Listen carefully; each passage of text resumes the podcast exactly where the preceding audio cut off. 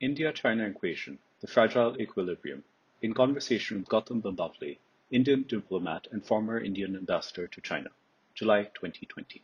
In the midst of a global pandemic, China has unexpectedly changed the rules of the game along its border with India.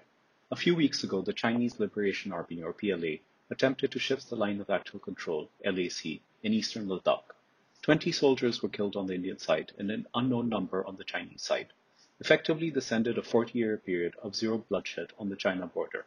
The Indian Army has kept the PLA at bay for now, and a de-escalation process has begun. But China's actions have not only disturbed the status quo, but have also triggered a policy recalibration exercise within the Indian government. The implications, both for business and for private citizens, could be profound. At a recent joint session of the India CEO and CFO forums, Gautam Bambawale, former Indian ambassador to China, provided a background and a forward view on this complex issue.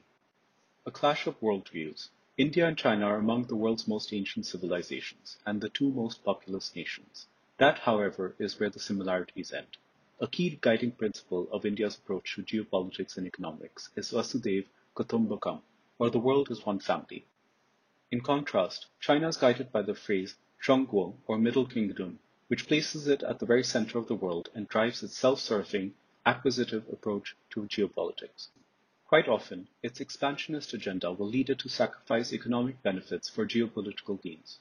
For decades, the LAC has served as the de facto boundary. Both sides realized that without a formal, mutually agreed border, there was a high probability of conflict. They also saw that a sustainable relationship was only possible if peace and tranquility was maintained. The broad framework for bilateral ties was established during Rajiv Gandhi's 1988 visit to China. The premise was that while border issues would get discussed and hopefully resolved in time, the two sides would continue to engage on economics, culture, education, and tourism. Consequently, between 1993 and 2013, they signed five agreements that have helped maintain peace and drive the economic relationship. Over the years, China has continued to test India, such as with its CPEC, or China-Pakistan Economic Corridor, which runs through Pakistan-occupied Kashmir, and its blocking of India in international forums. However, one fundamental principle that was never previously breached was that there would be no sudden changes in the status of the border. Deciphering China's latest move. There are several schools of thought as to why China suddenly chose to disrupt the status quo. Some believe that it is worried about India's recent infrastructure building in the region. Others cite its growing frustration with the deepening India-US relationship. Still others feel that it was triggered by India's move in August 2019 to alter the constitutional status of Jammu and Kashmir, which China read as a sign that it was also free to change the facts on the ground. While China's true reasons will remain unknown, there could be a much simpler explanation for its actions. It sees India with its huge landmass, population, and economic potential as a formidable rival. India's democratic system of governance also threatens the Beijing consensus, or China model of growth which attributes economic success to authoritarianism. Timing may have been a factor too. With India preoccupied with battling COVID and China coming out of it relatively quickly, it may have calculated that it could stake claim to the disputed areas and that India would treat this as a fait accompli. Finally, the growing asymmetry in terms of GDP and comprehensive national power would have factored into China's calculations. What it would not have considered was the Indian Army's robust response. The way forward on the ground. A de-escalation process has been initiated, but for India the only acceptable outcome will be for China to restore the status quo ante as of April 2020. Having made the first move on the ground, the responsibility for the incident lies squarely with China. For its part, India is maintaining a strong military posture. Although a full-scale conflict is neither expected nor desired, India must be prepared for any eventuality. So far, its position along the LAC has generally been defensive, the three strike corps of the Indian Army are trained for battle in the plains. An important development in the current context is the establishment of the 17th Corps as a mountain strike corps in the east and another in the Ladakh area. Strike corps are offensive formations that are capable of moving into enemy territory, capturing and destroying posts. So far, India has managed to hold off the PLA, but in the longer term it will need to bolster its military capabilities. China seeks to establish itself as the primary power in Asia, and it will keep coming at India in different ways. Into the realm of policy.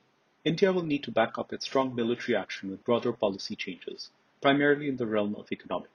While some elements of the current agreements with China may be retained, for the most part they should be re-examined and renegotiated from scratch. Ideally, policy changes should be made in consultation with multiple stakeholders, including business, but it takes months or years to build consensus. At this stage, the Indian government will need the public's full support as it recalibrates its China policy. One area where India can exercise leverage is trade. Thanks to the earlier agreements, bilateral trade has swelled from just $3 billion in 2000-2001 to $90 billion in 2018-19. However, the balance is heavily skewed in China's favor. Moreover, Indian exports face huge non-tariff barriers, including in the areas of software and pharmaceuticals, where India enjoys a competitive advantage. In terms of composition, India mainly exports primary goods to China and imports finished products such as electronics, machinery, and mobile handsets. To a large degree, this also explains the widening deficit, and it is an issue that must be addressed. India should consider banning Chinese companies from its 5G testing and rollout. Losing access to one of the world's largest telecom markets will be a major pain point for China. At the individual level, citizens might also consider not buying Chinese goods. However, for corporates, such decisions are more complex, given how intertwined their supply chains are with China. It is, however, in India's longer-term interest to take this hit, no matter how painful it might prove in the short term. Going forward, FDI from China will no longer be permitted through the automatic route, but will require government approval.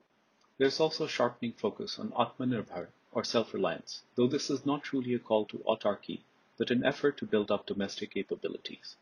As regional supply chains shift, many companies will exit China, or at the very least build China plus one models that involve additional units outside China. For India, this represents an opportunity to attract FDI, and several state governments are actively wooing it. Some have set up dedicated teams to ease the path for investors. However, to make India a true destination of choice, structural reforms will need to be rolled out at both the central and the state level. India's role in the emerging world order. Palpable changes are underway in the world order. With the US withdrawing from global institutions and agreements, it will increasingly turn to middle powers like India to help contain China. In turn, this will influence how India resets its China policy and more generally how it shapes its economic and security ties not just with America, but also with other middle powers like Germany, France, Japan, Indonesia, and South Korea.